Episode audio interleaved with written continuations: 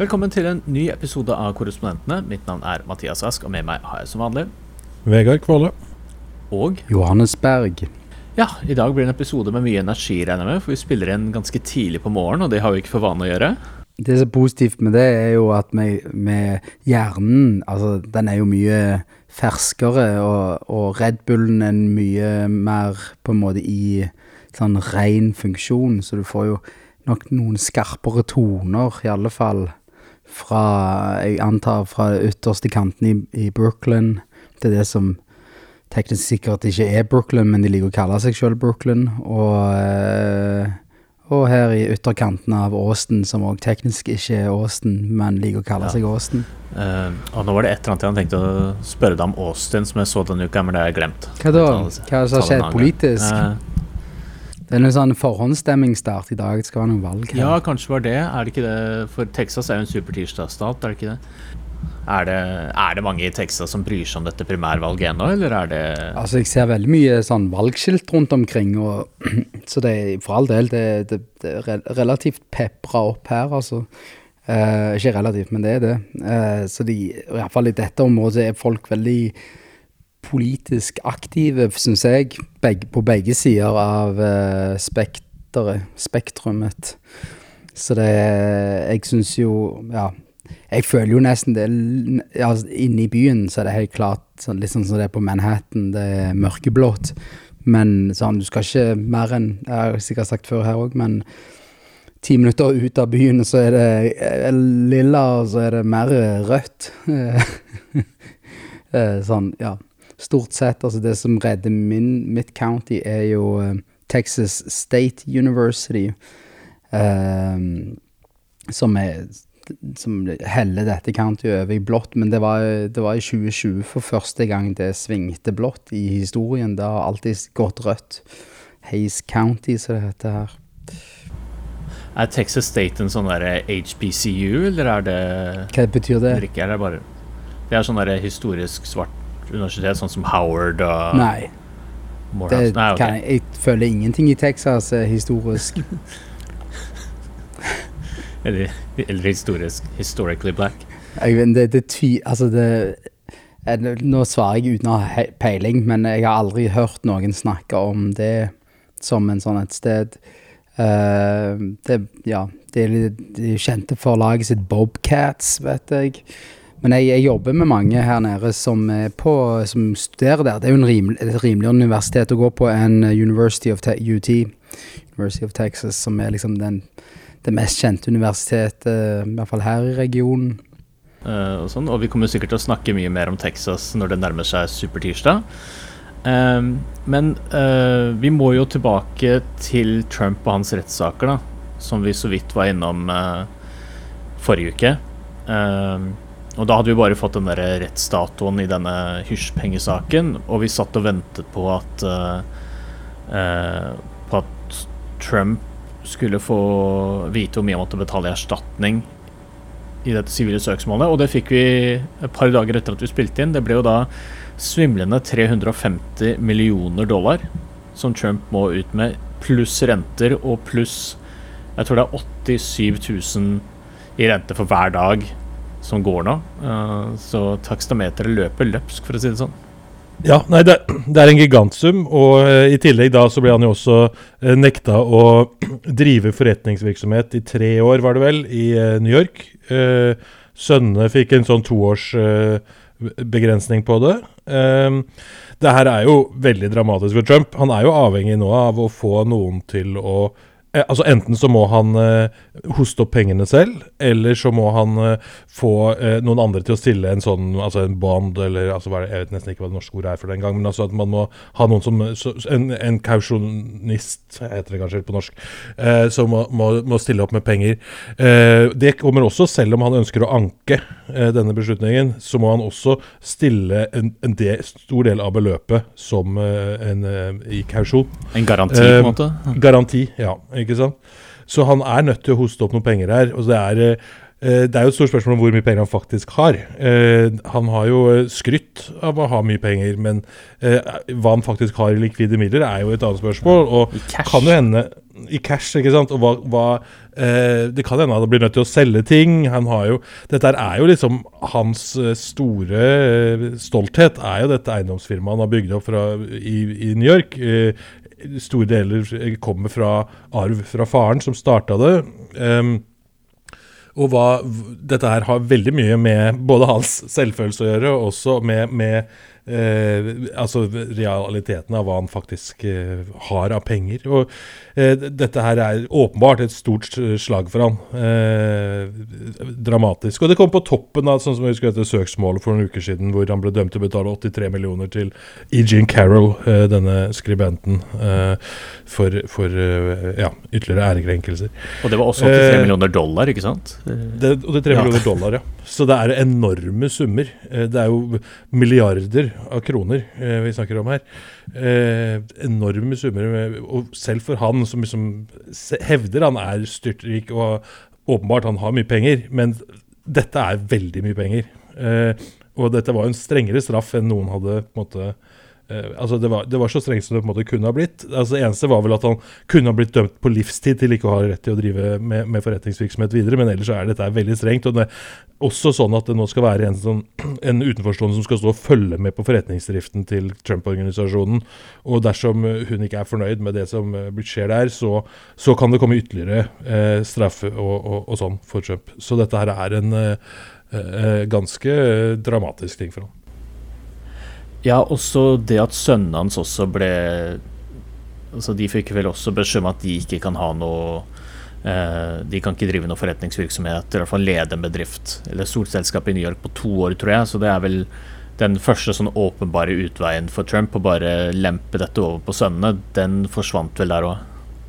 Gjorde det. Uh, det har vært spekulasjoner nå om ok, skal Ivanka komme inn igjen? Skal Melania komme inn? Uh, hvem er det som på en måte skal, skal Tiffany komme inn? Uh, hvem, er, hvem, er, det som skal ta over dette her nå? For både Ivanka har jo også trukket seg ut av dette på en måte før, eh, før hele den rettssaken begynte. Det er derfor hun ikke er en av de tiltalte. Det er jo, det er jo Eric og, og, Donald jr. Som, som, har drevet dette. Vi må jo bare føre en lam Baron, tenker jeg. Han som ikke har blitt berørt av noen ting. Den urørte sønnen. Så han må jo bare liksom, Han er vel blitt 18, er han ikke det nå? Ja, jeg skulle akkurat å si det. altså Tiden flyr, men jeg tror han er over 18 Da. Ja, for det Så han eh, Det er nok den neste lederen for det hele. Det må liksom Ja. Det er jo interessant eh, jeg satt hvor liksom tett knytta den familien er sånn i visuell, visuell, profil, men han er jo ganske Vi har jo sett veldig lite til han, da. Hva med Tiffany Trump? Kan ikke hun komme inn og overta dette? Kan det. Det er selvfølgelig en mulighet, men det, men det, er, vel en, det er vel noe med at hun har, er ikke den næreste, på en måte. Altså, det er en, hun, hun, lever litt sånn på siden av resten av familien, er vel mitt inntrykk i hvert fall. Ja. Uh, men dette er jo sånn, altså det er jo sånn, nå begynner virkelig disse sakene mot Trump å, å få konsekvens for han da. Uh, og det er jo interessant å se både hvordan det påvirker han. altså Du merker jo at han er selvfølgelig rasende over dette. og fortsetter jo å hevde at alt er en heksejakt osv., men han, det begynner virkelig å Altså, det er liksom sak etter sak nå hvor han eh, får ganske harde tilbakeslag. Eh, I denne saken så er det jo det var jo ingen tvil om at han Altså, dommeren var ikke i tvil om at han hadde begått alvorlig eh, bedrageri over mange, mange år eh, for å få seg gunstigere lån og avtaler og sånn. Ja, Vegard, du fulgte jo altså Jeg var jo litt i den retten nå, husker jeg, men du var jo der ganske ofte. Um, mm. Og det var jo um, Jeg vet ikke hvordan du beskriver stemningen mellom uh, dommeren og Trump, men uh, kjølig er vel kanskje ikke å overdrive? Nei, den var veldig kjølig. Uh, flere ganger der så var jo altså Dommeren var jo altså egentlig en veldig sånn eh, romslig dommer, vil jeg si, som brukte en del humor og sånn i rettssalen, og var en veldig sånn rolig, dempa type.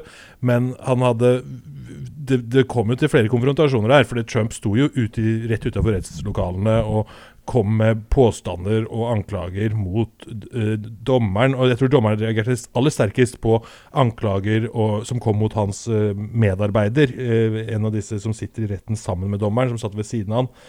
Som, som, Trump jo prøvde å henge ut som elskerinna eller kjæresten til Chuck Schumer på et tidspunkt. prøvde å liksom virkelig Det var en sånn form for slag Skape litt sånn trusler og gjøre situasjonen vanskelig da, for de som jobba i retten der. Og det hadde dommeren veldig liten tålmodighet med. og Jeg var jo i retten en dag hvor han trakk Trump opp på, eh, i, i vitneboksen for å vitne om noe han hadde sagt ute i rettslokalet sånn fem minutter eh, tidligere.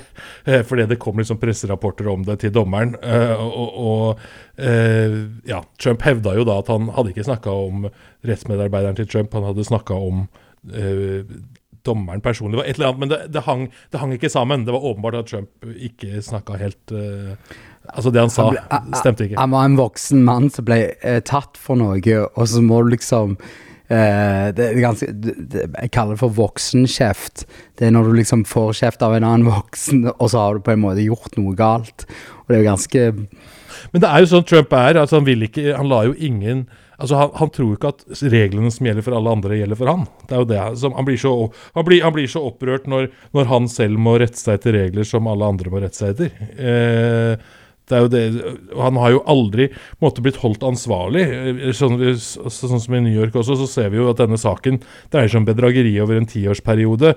Og jeg Min eh, Min antakelse er at dette er nok ikke første Jeg tror ikke det er første gangen Trump eventuelt har eh, forsøkt å begå bedrageri. Da. Altså Jeg har inntrykk av at dette her er en Det virka jo sånn i retten også, at denne kulturen som har vært i dette selskapet, er ikke som den starta i 2011. Mm. Det har liksom foregått Det har foregått eh, siden faren hold, var, eh, styrte det. Dette var jo Altså Vi så jo det i dokumentene som ble lekka når han var president av Jeg tror det var da av hans uh, søskenbarn hadde, der de hadde drevet og solgt eh, interne ting til seg sjøl for en veldig høy penge for å unngå skatt.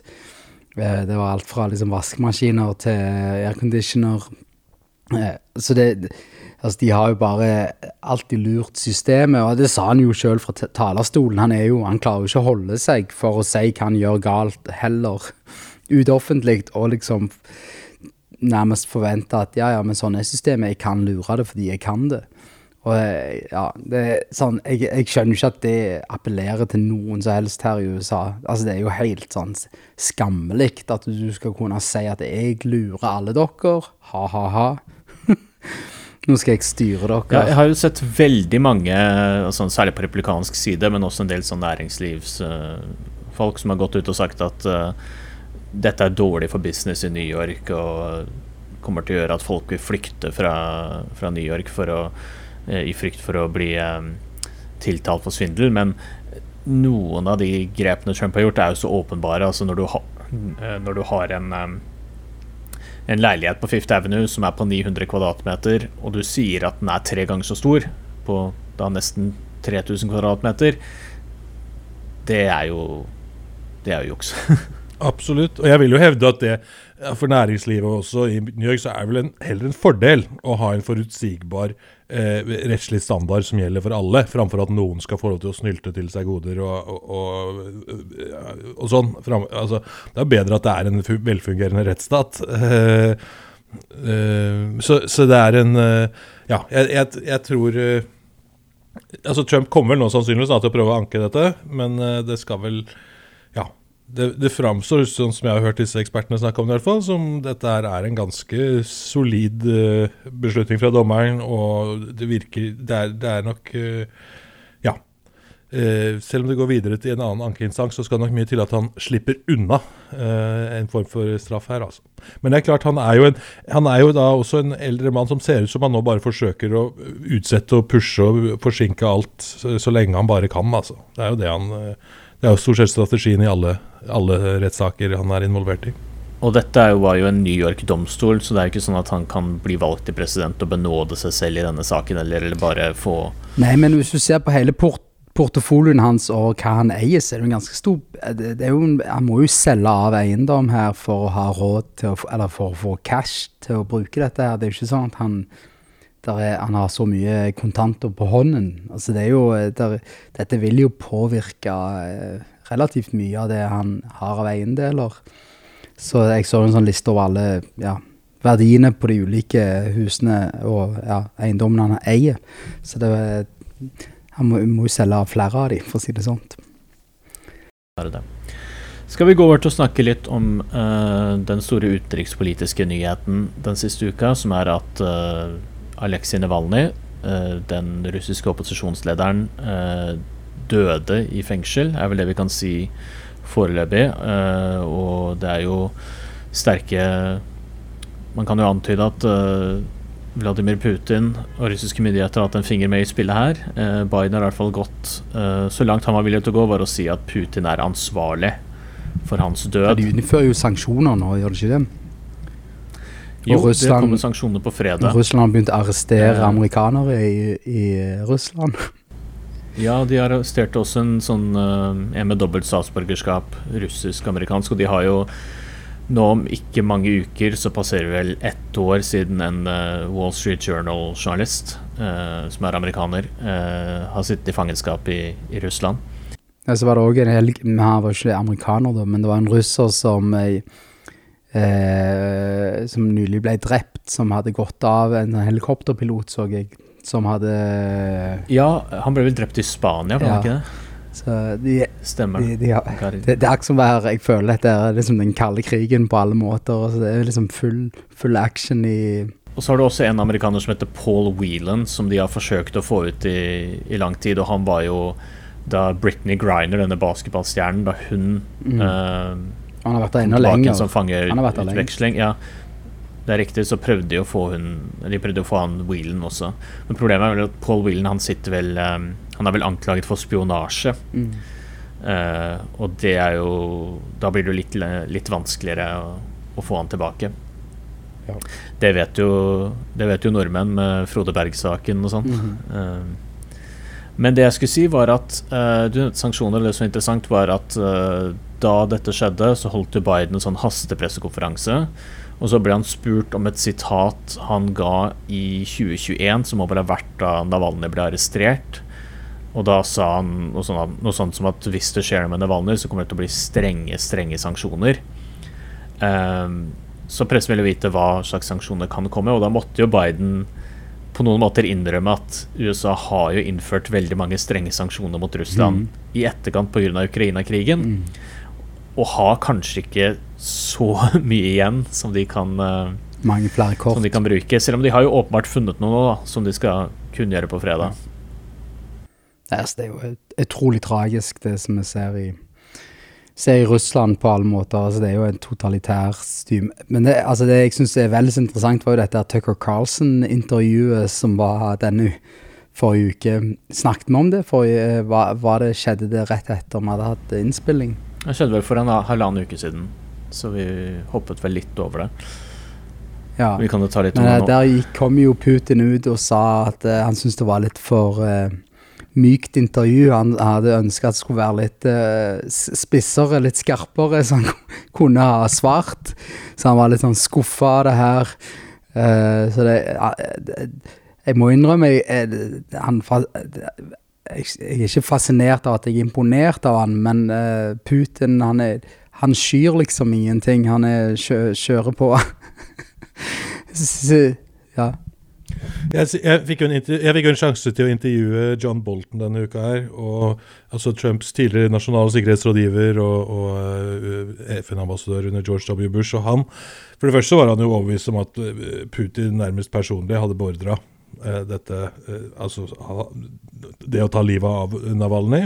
Eh, og så snakka han også om hvordan det er At Putin er jo så altså Det viser jo igjen da hvor selvsikker Putin er. ikke sant? At han bare kan Han, han frykter ikke Vesten. Han frykter ikke eh, interne politiske problemer i Russland ved å gjøre dette. her. Han bare Han har fått Han er blitt så selvsikker, føler seg så sterk, at han bare kan gjøre sånne ting. Eh, og, det, og han gjør det. Eh, og, og så snakka også Bolten liksom om hvordan gang på gang da, at man liksom ikke har vært tøff nok mot, mot Russland. Fra, eh, han gikk langt tilbake sånn, altså med alle mulige sånne kriger som Putin har ført, eh, fra liksom Georgia til eh, altså, ja, Så hadde du da noen Krim eh, Da han tok Krimhalvøya i 2014, og eh, mange sånne punkter da, opp igjennom, hvor han da ikke har blitt måte straffa så veldig hardt, og man liksom bare har venta uh, sånn refererer til Bolten, og så på en måte bare har på en måte latt Putin gjøre den ene tingen etter den andre. Um, Og det Ja. Eh, og nå er jo altså Putin der. da at han, nå, er det altså, nå er det omtrent to år siden eh, Putin invaderte Ukraina. Altså, var, det, altså, var det ikke 24, natten ja. til 24. februar? 24, 24, ja, 24. februar ja, 2022. Uh, så nå, eh, og den krigen der også ser vi jo nå hvordan eh, Vesten, særlig da her i USA, ikke liksom klarer å hoste opp støtte nok. Og, og, og, Putin begynner å erobre, gjøre erobringer i Ukraina. Så det er jo dystert igjen at ikke Eh, og, og, Putin ser jo dette her, og ser jo også selvfølgelig sånn, sånn som Trump uttaler seg, som vi har snakka om tidligere også, hvor han liksom eh, ikke Ja, snakker ganske Snakker ned Nato ganske mye, da. Eh, så det er et dystert bilde. Har du noen andre godbiter å dele fra John Bolton-intervjuet? Hva tenker han om Biden og, og Trump i, i, november? Han mener jo at, at ingen av de er eh, eh, egna til å være president, eh, av forskjellige grunner. Men eh, han vil, ønsker jo ingen av dem, så jeg spurte han jo hvem av de han da eventuelt ville stille, stemme på. Og han ville ikke stemme på noen av de. Han ville skrive inn eh, sin egen kandidat hvis, han, hvis det ble sånn. Så han stemmer på Trump? han, han, han Men han bor vel ikke i noen vippestat? Nei, han bor i uh, uh, Maryland. Uh, ja.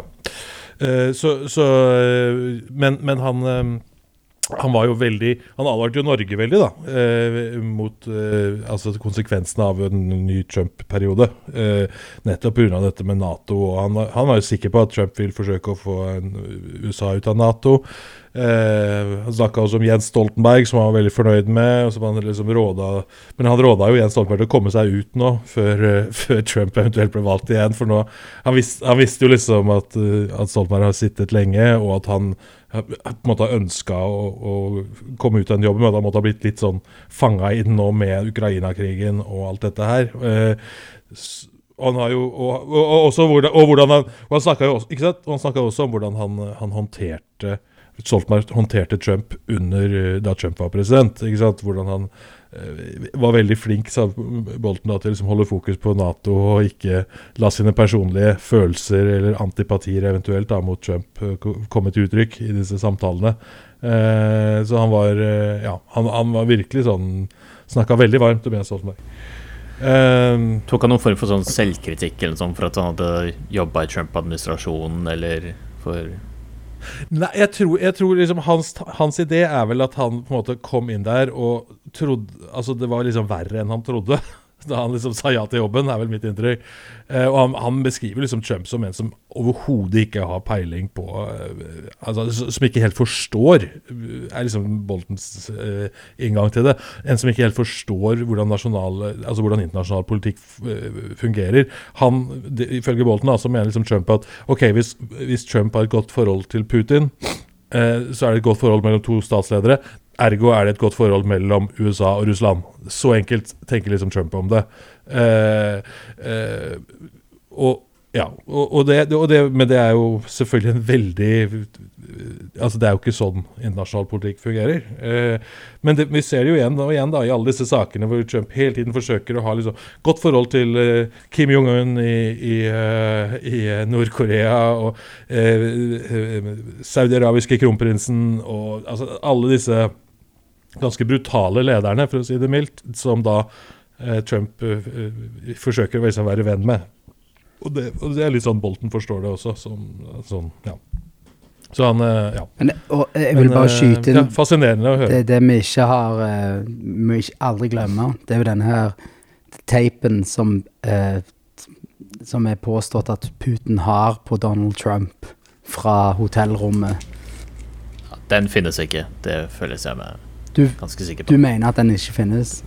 Altså jeg tror, er, jeg tror ikke Trump sånn Eller jeg tror ikke Putin egentlig har noe på Trump sånn av uh, utpressingsmateriale. Jeg tror Trump rett og slett liker Putin og ikke har noe respekt for demokratiske normer og synes at uh, det å være en sånn strongman eller sterk leder er en kjempegod måte å lede et land på. Jeg syns vi har så mange bevis på det nå etter åtte år.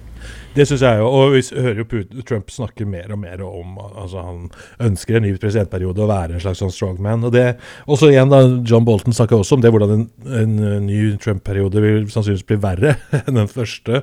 Fordi nå er det liksom ikke Nå skal han ikke tenke på gjenvalg eller sånn. Så nå er det bare full guffe med Trump. I, altså Og så, ja virkelig en, eh, en, sterk advarsel mot Trump fra, fra hans tidligere nasjonale sikkerhetsrådgiver. Altså.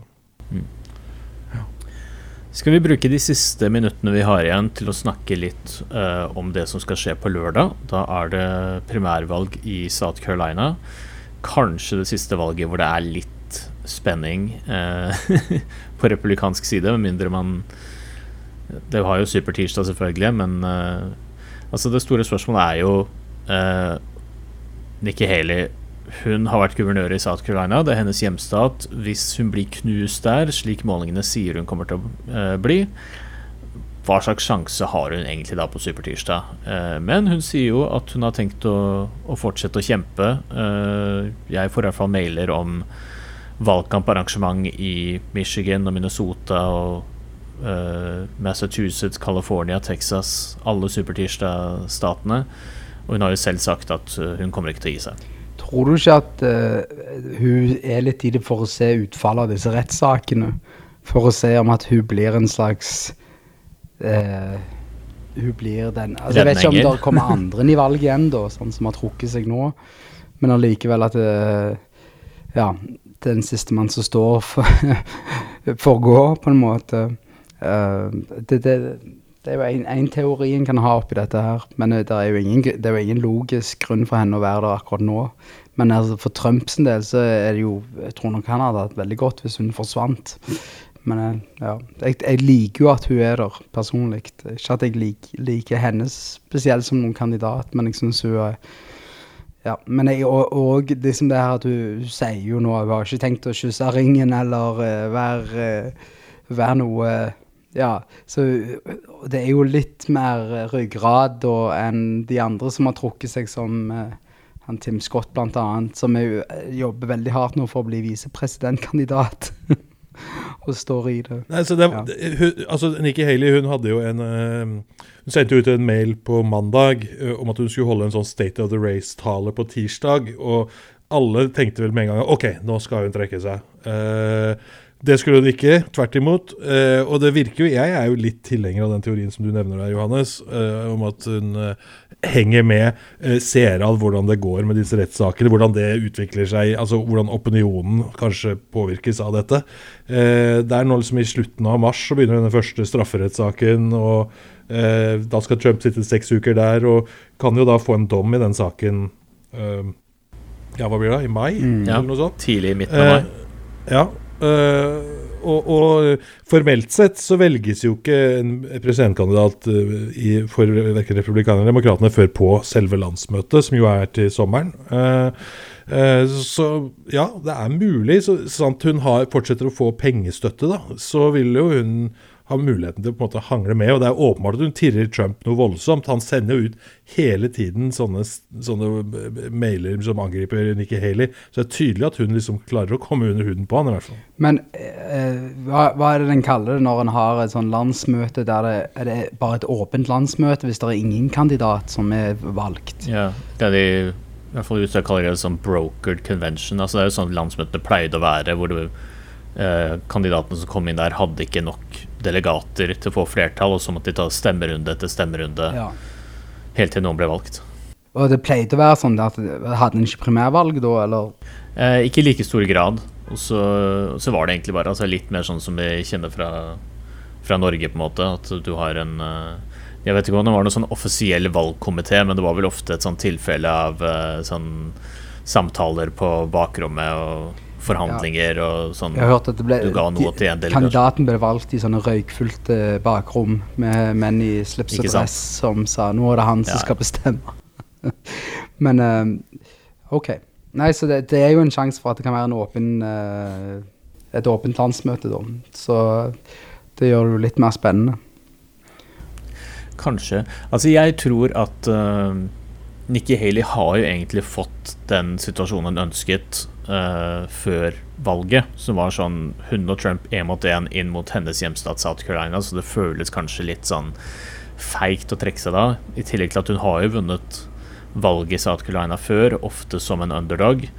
Så har det også uh, kommet frem i amerikanske medier uh, at uh, Haley er ikke så fokusert på sånn 2028, sånn som kanskje Ron DeSantis eller Tim Scott der. At ja. hun tenker at uh, det er nå eller aldri, og så hvis hun ikke vinner nå, så har hun ikke noe ønske om å gå tilbake til, til politikken. Så kan hun heller sitte i noen styrer eller tjene litt penger i privat sektor.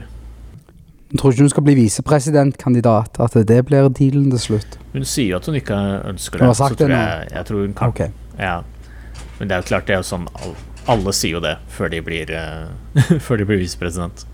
Det er jo drømmen til Trump at uh, de snur om, og så må være hans liksom At han kan liksom ydmyke de men det er jo noe med altså, Trump gjør, altså, hun, gjør, hun uh, gjør jo virkelig Trump rasende, fordi hun er jo en av de få i Det republikanske partiet som ikke gjør som han sier nå. Uh, ikke sant? Alle andre er jo sånn underdanige og bøyer seg alle veier for Trump, mens uh, Nikki Haley er en av de få som fortsatt liksom er kritiske, og faktisk har blitt mer kritisk mot Trump. Hun er ikke hun har altså ikke blitt sånn fullt sånn Chris Christie bare angripe, men hun er blitt mer, Trump-kritisk. Kanskje burde hun ha begynt det tidligere i primærvalgkampen, men nå er hun jo i hvert fall ganske sånn eh, tydelig på problemene med Trump. Og du ser jo hver gang Trump nå liksom sier noe, sånn som da han kommer med disse ville påstandene om Navalny At han er liksom USAs Navalny, som jo er en helt absurd påstand.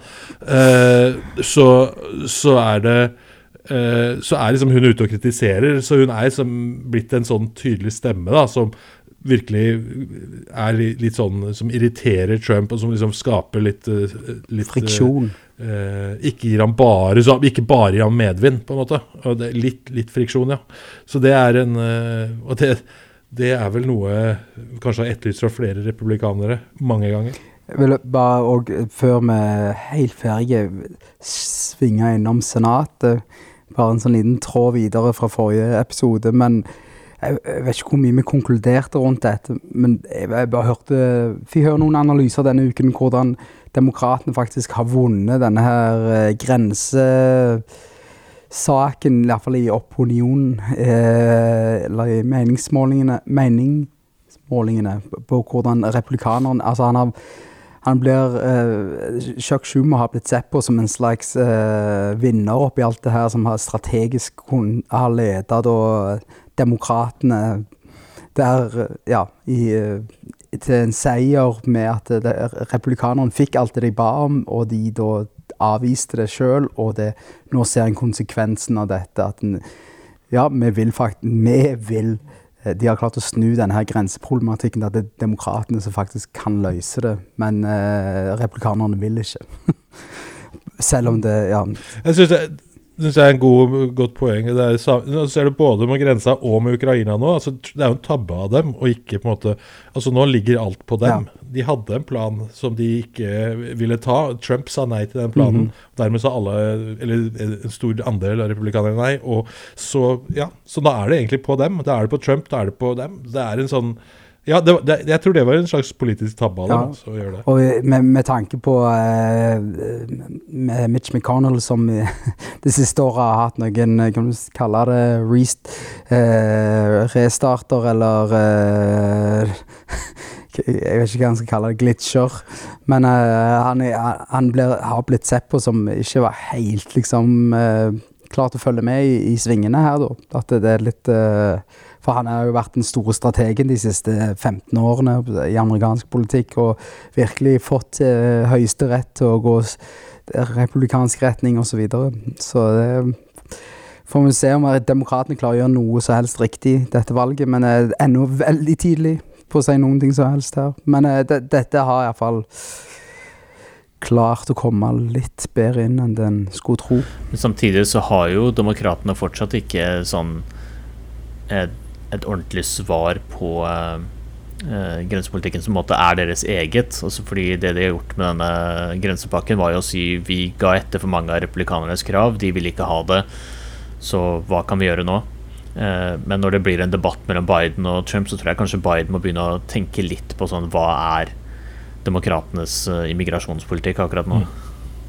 Det, det har du helt rett i. Um, jeg tenker vi kan eh, sette en strek for episoden der for denne gang. Um, tusen takk for at dere to var med, og takk til alle som hørte på. Uh, mitt navn er Mathias Ask, og med meg var Vegard Kvåle og Johannes Berg. Denne podkasten er støttet av Fritt Ord, og vi snakkes igjen neste uke.